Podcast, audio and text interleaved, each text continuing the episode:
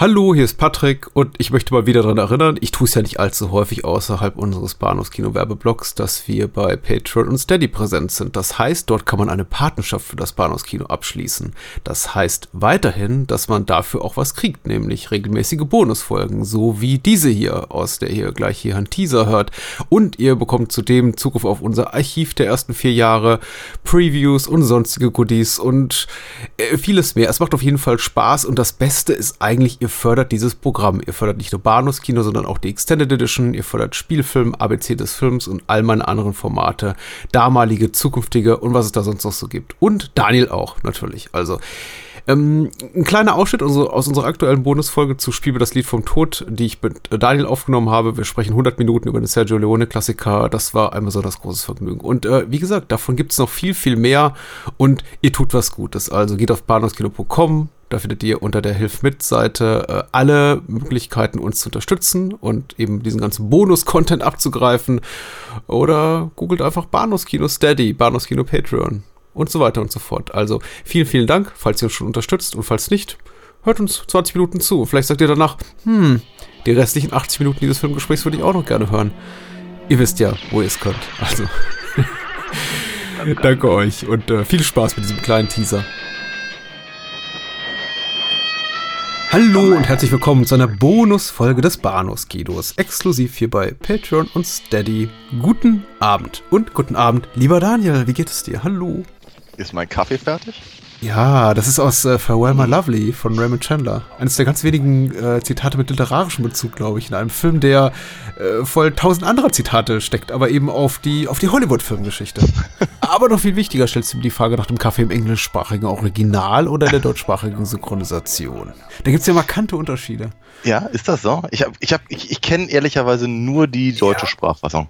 Äh, im, in der englischsprachigen Fassung ist ja Cheyenne dann doch eher so der, also ich möchte sagen, da wird zumindest so eine leichte Romanze auch zwischen Jill und ihm angedeutet. Und in der deutschen Fassung ist ja sehr brüsk, muss man doch eher sagen. Ich kenne das allerdings auch eher so auf theoretischer Ebene, muss ich zugeben, denn ich habe ja. die englische Sprachfassung zwar gesehen, aber ich habe sie nicht annähernd so stark verinnerlicht wie die deutsche Fassung. Ich habe aber schon das Gefühl, dass die, mit der ich gelebt habe. Ja, aber ich habe schon das Gefühl, dass sich da irgendwas an, anbahnt, anbändelt, wie auch immer. Mhm. Also mhm der Film arbeitet ja sehr, sehr viel mit den Dingen, die er nicht sagt. ja. Aber der deutsche Fassung sagt er ein bisschen mehr. Das ist, das, ja. Das ist Zum Beispiel sagt er, spiel mir das Lied vom Tod. Ja. Um mal den Titel zu nennen. Ja. Zweimal. Zweimal. Was, was, sagt denn, was sagt denn Frank im, im, im Original? Das habe ich mich gefragt.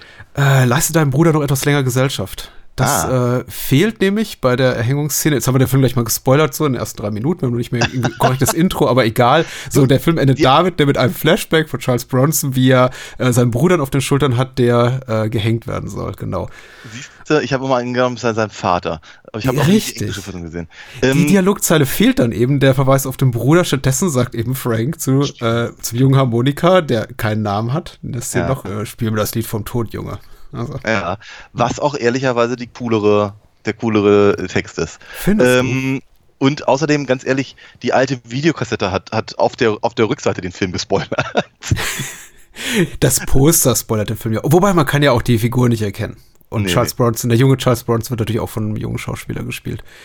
Ja, also äh, das, ich mag, ich, ich kann mit dem ersten Spiel das Lied vom Tod leben. Ich mag nicht so sehr das zweite, denn zweiter großer Spoiler, Henry Fonda als Frank überlebt diesen Film nicht und kriegt dann eben von Harmonika die äh, Mundharmonika in den Mund gedrückt und äh, Mundharmonika sagt dann eben auch nochmal, äh, spiel du mir das Lied vom Tod.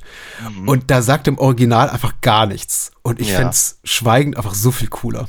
Ja, ich nicht. Aber ähm, ich, ich muss sagen, also äh, ich Gott, ich liebe diesen Film. Ich finde den, ich finde den so großartig. Mhm. Und ich glaube, das hat sich irgendwie direkt vom, vom, von meinem Vater auf mich übertragen, weil der hatte mir den natürlich vollständig erzählt, bevor ja. ich ihn überhaupt gesehen habe. Also von daher, diese ganzen Sachen wusste ich auch schon. Und ähm, wie gesagt, wir, wir, wir besaßen einer der wenigen Filme, die wir auf, auf Videokassette besaßen. Und da war eben das, das, äh, das, das Foto halt mit dem, äh, an, an, an der Glocke aufgehängten offenkundig Bruder und all das, mhm. hatte mich natürlich schon sehr interessiert. Ich habe dann nachgefragt und dann wusste ich eben, bevor der Film überhaupt lief, äh, was, was da, was da ist und so und fand das ja sowieso ganz, ganz, ganz, ganz, ganz, ganz schrecklich.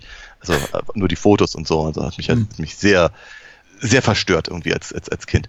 Ähm, Genau, also ich, du, du, du merkst schon, ich lebe schon sehr, sehr lange mit diesem, mit, diesem, mit diesem Film auf sehr, sehr vielen unterschiedlichen Arten und Weisen und ich freue mich wahnsinnig darüber, heute mit dir reden zu können. Ich auch. Also ich, ich habe also ich, ich hab schon gefragt, wie ich hier die, weiß ich, mein Höschen wieder trocken kriege, so eine Erwartung, äh, in Vorfreude auf dieses Filmgespräch, weil es ist auch einer meiner absoluten Lieblingsfilme. Ich kann damit auch irgendwie gar nicht, äh, ein geringeres Maß an Enthusiasmus würde diesem Film nicht gerecht. Also zumindest nicht ja. meiner Liebe zu diesem Film. Ich mag ihn unglaublich gerne. Ich liebe ihn sogar. Ja. Ich habe lange damit gelebt und mein Vater hat mir die davon erzählt, aber ich habe ihn auch mit meinem Vater geguckt. Das ist tatsächlich so eine meiner frühesten, wirklich eindrücklichen Filmerinnerungen, Filmerfahrungen, so an der Seite meines Vaters auf der Couch äh, vom heimischen ja. Fernseher. Wir haben ihn leider nie im Kino gesehen. Mhm. Die Möglichkeit ergab sich nicht, vielleicht eines Tages noch mal einer schönen 35mm Kopie, wer weiß, aber ich habe ihn wirklich oft gesehen als Kind, als Jugendlicher. Ich glaube, so beginnt mit 10, 11, nicht so als ganz kleiner Hosenmatz, mhm. aber im frühen jugendlichen Alter. Mhm. Und früher sollte man ihn wahrscheinlich auch nicht sehen, möchte ich behaupten. Ich glaube, ich habe ihn früher gesehen, muss ich ganz mhm. ehrlich gestehen. Ich habe die ersten 45 Minuten mit meinem Sohn geguckt.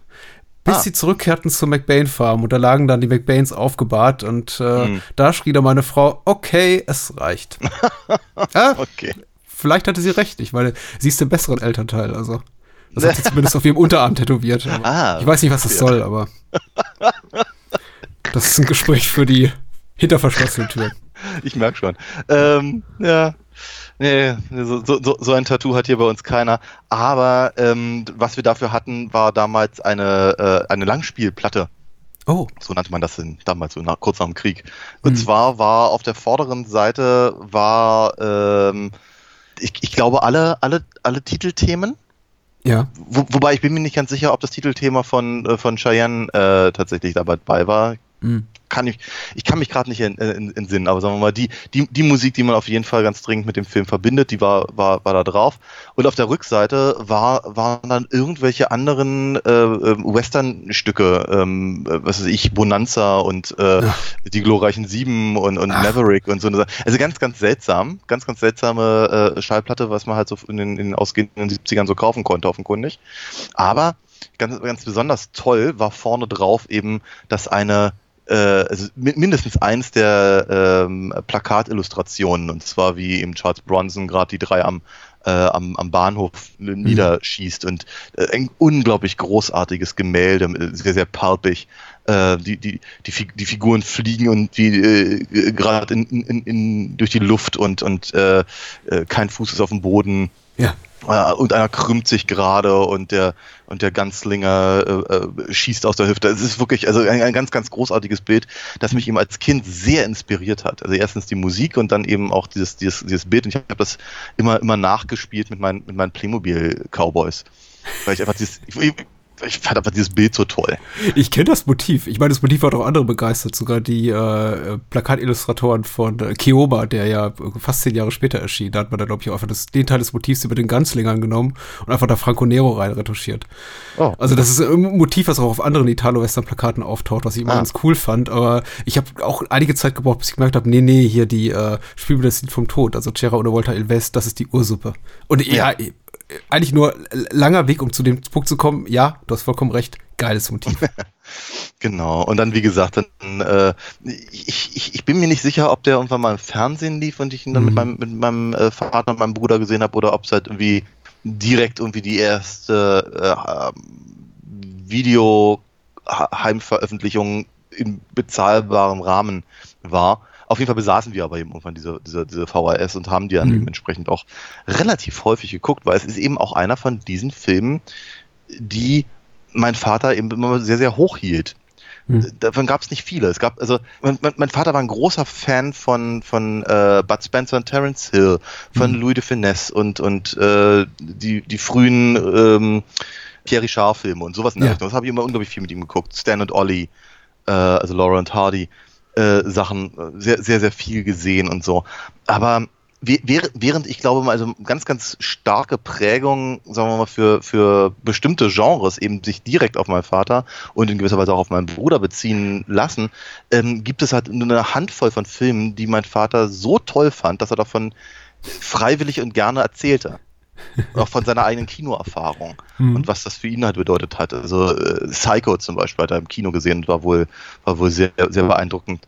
Äh, Tarantula hat er im Kino gesehen, seitdem hat, danach hat er beschlossen, dass er keine Horrorfilme mehr guckt. Die Brücke am Quai und eben ähm, äh, Spiel mir das Lied vom Tod. Mhm. Das sind halt so die das sind halt so die Filme. So, äh, sind auch alles so eine Dad-Filme irgendwie, glaube ich. Ja, ja, auf jeden Fall.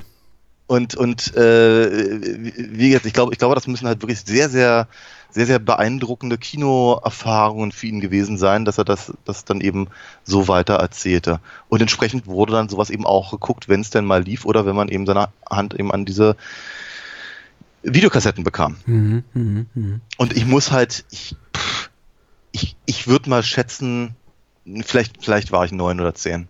84, ja. 85 könnte, könnte Videokassetten technisch ganz gut hinhauen, ja. War der aber früh dran auf jeden Fall. Also ich glaube, wir hatten ja. unsere Videorekorder ein paar Jahre später. Ich habe ihn definitiv bei einer Fernsehausstrahlung zuerst gesehen. Ähm, ich weiß nicht, ob in einer ungekürzten oder gekürzten Fassung, da bin ich mir wirklich nicht sicher. Auf jeden Fall, und das habe ich ja bereits äh, hier unter erwähnt, hatten meine Eltern immer diese für mich bis heute relativ undefinierbaren Schubladen, in die Filme gesteckt wurden, die ich sehen durfte, trotz äh, einer eigentlich nicht für mich geeigneten Altersfreigabe. Und einige, ja. an, eine, ein, einige davon hatten wir auch bereits hier in diesem Format. Äh, Psycho war zum Beispiel auch so ein Film, der, den mein Vater einfach so liebte, dass er gesagt hat, hier, scheiß drauf auf die ganzen irgendwie Morbiditäten, äh, lass den, lass den zehnjährigen Jungen das mal gucken. Und mhm. ähm, Spielen das Lied vom Tod war eben auch so einer, weil, ich weiß nicht, weil es ein europäischer Western war, weil er Charles Bronson mochte, den meine Mutter auch ähm, erschreckend sexy fand, glaube ich. Also hm. äh, zumindest ist es so meine vage Erinnerung. Das ist so ein toller Typ. Ja. Und überhaupt, äh, ich glaube, man hatte einfach weniger großen Schrecken oder Voreingenommenheit gegenüber Western aus europäischen Gefilden. Also meine Eltern hatten immer sehr viel weniger Probleme damit, mich auch relativ brutale italo-spanisch-deutsche Western-Produktionen sehen zu lassen, als jetzt den klassischen John Ford-Streifen, dann irgendwie ist, nee, nee, das ist zu viel Gemetzel. Aber hier, guck doch mal, mhm. hier, da, weiß ich, irgendwie der, der, der, der Django zieht gen Westen. Und ich dachte, ja, okay. angenommen. Aber von all diesen Filmen, die ich eben gucken durfte, diesen Western, war eben, äh, Euro-Western war eben Spiel das Lied vom Tod der großartigste einfach. Und das ist eben, glaube ja. ich, auch so ein Teil meiner filmischen, meiner Emanzipation vom Filmgeschmack meiner Eltern, weil mein Vater mochte den Film und ließ ihn mich gucken. Aber ich liebte diesen Film von Tag eins und ich begann mich eben da wirklich reinzufressen in dieses Subgenre des sogenannten Spaghetti-Westerns und guckte die alle an. Satana irgendwas, G Gringo irgendwas, Hügel der blutigen Rückkehr mhm. des namenlosen Reiters mit dem fremden Leichen im Gepäck mhm. des Todes, irgendwas in der Art. Und das war irgendwie so mein neues großes Ding. Und irgendwie schon zwei, drei Jahre später erzählte ich meinen Eltern dann irgendwelche Sachen, von denen sie nie gehört hatten. Habt ja. ihr den gesehen und das gesehen und irgendwelche von irgendwelchen Django-Epigonen, was sie überhaupt nicht interessierte. Und mm. also das ist einfach ein ganz großer Kickstarter für mich für, für eine bestimmte ja. Art von Obsession filmischer. Ja. Ich, ver äh, ich, ver ich verstehe. schiebe ich Leone komplett die Schuld in die Schuhe und ich liebe seine anderen Filme auch sehr. Und ich möchte jetzt auch nicht sagen, dieser und jener ist der beste von allen. Aber mm. Spiel von Lied Tod persönlich für mich wahrscheinlich der bedeutendste. Ich würde, ja, würde ich, sagen wir mal, ähm, ich verstehe das total und ich habe mhm. auch, glaube ich, ein Faible dafür, aber ich war, ich war zum Beispiel lange Zeit ein echter Snob, was das anging. Weil ich irgendwie außer Leone ka kaum was äh, vom, vom Italo-Western an, hab an mich rankommen lassen. Mit ein oder zwei Ausnahmen, wie was ich hier Grande Silencio oder sowas. Mhm, mhm. also Corbucci selber, wir hatten ihn ja auch schon ein paar Mal, ist ja, ist, ist ja eben auch von der, sagen wir mal, qualitativ hochwertigeren Sorte. Ich ähm, möchte auch gar nicht vorgeben, dass ich die benennen konnte. Also ich konnte nicht sagen, ja, ich gucke Sergio Corbucci, ja, haha. Also ja, da, ja, so nicht, ja. ne? Das war eher ein, ein, ein wahlloses Zusammensuchen, was eben gerade irgendwo verfügbar war. Natürlich, aber, aber, aber dennoch, also mir, mir ging es zumindest so, also ich, ich konnte ich konnte schon Terence Hill von äh, Giuliano Gemma unterscheiden, ne? Also, ja, klar. Ne, und ich glaube, ich glaube, so in demselben Kontext habe ich das eben auch vielfach mit den, mit den äh, Spaghetti-Western halt äh, gesehen. Mhm. Ich weiß nicht genau, ob tatsächlich äh, Cera äh, Volta West äh, tatsächlich der erste dieser Art von Film für mich war. Ich weiß, dass er für mich sehr ungewöhnlich war, weil ich ihm sehr, sehr viele John Waynes und, und, und andere äh, äh, klassische Western aus den, aus den 50ern und sowas gesehen habe. Auch die alten mhm. Schwarz-Weiß-Dinger mit, weiß ich, Gene Autry und, und, und so und, und mm. das, was bei Western vom gestern immer lief. Roy Rogers und was, keine Ahnung. Äh, also ich, ich, ich, hatte, ich hatte schon ein ziemlich klares Bild davon, wie halt ein Western auszusehen hat. Und dann hatte mich eben äh, Spiel mir das Lied vom Tod doch sehr, sehr überrascht und auch durchaus sehr begeistert. Aber ganz ehrlich, ich meine, ich, ich, ich werfe mit dem Wort Meisterwerk sehr, sehr ungerne um mich, aber dieser Film ist eins. Ja. Ich glaube, das hat mir ehrlicherweise das ein bisschen versaut, weil alles andere, was nicht mindestens so halb, halb so aussah wie das, habe ich ja. ihm lange Zeit einfach gar nicht, äh, äh, habe ich nicht mit dem Arsch angeguckt. Mhm. Ja, weil ich irgendwie dachte, nee, ihr wollt jetzt hier was, was aber eben Leone in dem da viel besser gemacht hat. Und das ist, da, da habe ich mir, glaube ich, ganz, ganz stark im, im, Weg gestanden. Und zum Beispiel, ich bin, ich bin froh, dass wir halt einige von den, von, von diesen Western jetzt eben auch äh, im, im Laufe der letzten Jahre im, im Bahnhofskino durchaus auch mal besprochen haben. Wir bessern uns, finde ich auch, ne? Ja, ja, ja. Weil ich eben aber auch, auch, auch denke, ähm, ist es, ist, es, ist es irgendwie ungerecht, da, da im Prinzip immer nur nach den, nach den Allerbesten zu gucken. Ja, man muss, man muss ja auch durchaus äh, äh, gucken, wer, wer, wer hat ihn eben Leone beeinflusst oder ähm, wie, was, was, was genau sagt mir eben dieser ganze, das, das ganze Genre an sich und das, hat, das, das habe ich aber auch im, im Studium bereits äh, ähm, fest, festgestellt, dass es eben einfach hochinteressant ist, äh, mal zu gucken, warum eigentlich diese Filme aus Italien ähm, ähm, sich dieses Genres annahmen, äh, zu einer Zeit, als eben in Amerika keiner, keiner mehr danach krähte. Äh, mhm. zumindest nicht in dem Maße oder in dem, in dem, mit dem, mit dem, mit dem Einfluss, den eben, den, den dieses, diese Sachen eben noch, 50, äh, noch zehn Jahre vorher hatten und so. Also ja, ja, es in den USA kräten sie nicht mehr nach dem klassischen Hollywood-Western, aber sie richtig, kräten natürlich nach dem Italo-Western. Ja, ja, die Dollar-Trilogie war ein Mega-Erfolg ja, natürlich in den USA. Ja, sicherlich. Also aber vor allem angesichts der Tatsache, dass sie fast nichts kostete. in der Produktion. Ja, genau. Aber wie gesagt, ja. dieser, dieser, das, was ja immer gerne so als Abgesang bezeichnet mhm. wird, ne, das, ähm, das funktioniert natürlich vor allem dann ganz gut, wenn man weiß, was abgesungen wird. Ja, also Na wenn man weiß, worauf, worauf, worauf sich bezieht, was, warum, was, was tut. Nee, du, du hattest von The Searchers erwähnt, ne? Warum, warum, warum funktioniert The Searchers eben so, wie es funktioniert, wenn man eben vorher, sagen wir mal, eben nicht, nicht sowas gesehen hat wie ähm, Gunfight at the OK Corral oder sowas. Mhm, mh. ja. High Noon und wie sie alle heißen. Ja. Der Mann, der Liberty Valance erschoss und ach, keine Ahnung. Und selbst der ist, der ist ja auch schon relativ, der ist ja relativ spät und, und, und äh, eine etwas andere, eine etwas andere mhm. Herangehensweise an das ganze Genre. Also wie gesagt, das Genre ist halt sehr, sehr groß, weil es eben auch über, über einen langen Zeitraum sehr dominant war im amerikanischen ja. Kino bis es es halt irgendwann nicht mehr war. Ich habe ja, hab, ich glaube, ich habe die, die, Hypothese hier schon auch schon mal äh, äh, erwähnt, aber ich habe das auf jeden Fall im Studium auch mal weiter verfolgt. Äh, mein, meine Hypothese ist ja, dass halt man erkennen kann, wann ein Genre sich selbst überlebt hat, wenn die Parodien kommen.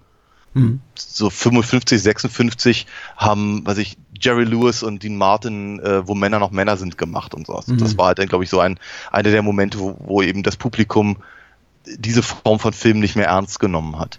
Mhm. Ähm, und dann äh, mussten, musste ihm logischerweise andere, äh, mussten andere Herangehensweisen äh, gefunden werden, um eben die Leute ins Kino zu bringen, weil eben natürlich auch gleichzeitig sowas wie Rauchende Kreuz im Fernsehen lief. Ja, Oder klar. Maverick äh, vorhin auch erwähnt und sowas. Ne? Und halt je, je mehr eben der, der Western im amerikanischen Kino ins Fernsehen äh, lief, äh, mhm. ver, ver, ver, ver, verbannt wurde geradezu, ähm, und äh, das und andere Themen halt im, im, im Kino verhandelt wurden, umso interessanter wurde dann eben das, was eben das der der der italienische Blick auf den auf das uramerikanische Genre halt im Prinzip sagte. Äh, sicherlich natürlich auch ähm, als Kommentar auf Hollywood-Kino an sich und auf die europäische Geschichte, nicht zuletzt auch nach dem Zweiten Weltkrieg. Ja. Und, und, und äh, aber wie, ich glaube, ich glaube, all diese Dinge hatte ich, glaube ich, so oder so ähnlich auch schon mal gesagt, als wir über die Dollar-Trilogie sprachen. Ja, mm, ja. Und sagen wir mal, das, um, um mal auf, auf, auf den Film zurückzukommen, den wir ja eigentlich besprechen wollten. Ich, ich habe das Gefühl, dass, dass Leone hier in, dem, in diesem Film diese, viele von diesen Dingen einbaut, ohne sie mhm. wirklich mhm. zu benennen, weil ich glaube, ich glaube, er hat andere Interessen mittlerweile. Und ich finde diesen, ich, ich finde, ich finde das halt einfach ich finde diesen Film auf so vielen Ebenen so hochspannend mhm. äh, auf der optischen sowieso, also auf der visuellen meine ich natürlich, äh, auf der auf der äh, auditiven ist hochinteressant, was da passiert, ähm, aber eben auch auf der inhaltlichen. Also was was wird da verhandelt? Welche welche äh, Konstellationen äh, treten die Personen ein, ähm, was, was, welche Träume werden verfolgt und wie werden sie dargestellt. Und er macht da so viele Sachen so unglaublich richtig, dass es mich halt wirklich echt fast drei Stunden die ganze Zeit nur, nur, nur schauert.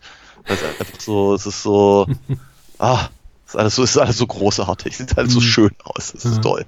Ich ermahne mich gerade so ein bisschen gedanklich zur Disziplin, weil ich glaube, also ja, ich möchte ja. auch nicht, nicht, nicht, die Faden verlieren. Ich ähm, bin, bin ich ganz einfach stand mit der da sehr äh, stark verkürzen, so Rekapitulation der, der Entwicklung, der Evolution des äh, amerikanischen Westerns. Aber ich glaube, dass es sehr viel komplexer ist, als von dir jetzt gerade irgendwie in, in, drei, vier Sätzen umrissen. Das ist, äh, ist uns beiden ja auch klar. Hm. Dass da die irgendwie diesen Bruch gab, so wegen, ach, da kam die Parodie und jetzt ist der Western im Fernsehen, jetzt ist irgendwie quasi das Western, äh, der, der, der Western als Kinogenre irgendwie kaputt. Ich meine, nach dem Western im Fernsehen kamen ja noch interessante Western-Kinofilme, reflektiertere Western, emanzipierte Western und teilweise auch von denselben Machern, nein, nein, nein. wie, wie Hawks ja, und, und Ford, die vorher eben die klassischen Cowboy- und Indianer-Sachen gemacht haben. Ich habe auch nichts anderes gesagt. Nee, du hast auch überhaupt nichts anderes gesagt, aber es, es könnte so rüberkommen, so von wegen so, ja, jetzt ist der amerikanische Western ja uninteressant, jetzt kommen äh, die, die, die Europäer und dazwischen gab es ja tatsächlich auch eine sehr spannende Phase mit Sachen eben wie The Searchers oder Man Who Shot Liberty Valance und, und solchen Geschichten, die eben dann doch quasi auch einfach einen sehr viel erwachseneren und sehr viel besondereren Blick auf äh, das Genre warfen, in dem irgendwie etablierte Regisseure äh, Blick auf das Genre warfen, mit dem sie groß geworden sind. Natürlich, so klar. Aber archetypisch ja, steht für das amerikanische Kino der 40er und 50er Jahre. Man, man darf nicht vergessen, aber, äh, der, der, der, der Western, sind wir doch wieder in dem Thema, weiter in dem Thema. West, Western ist im Prinzip, wenn man so möchte, zumindest über einen Großteil des, des letzten Jahrhunderts,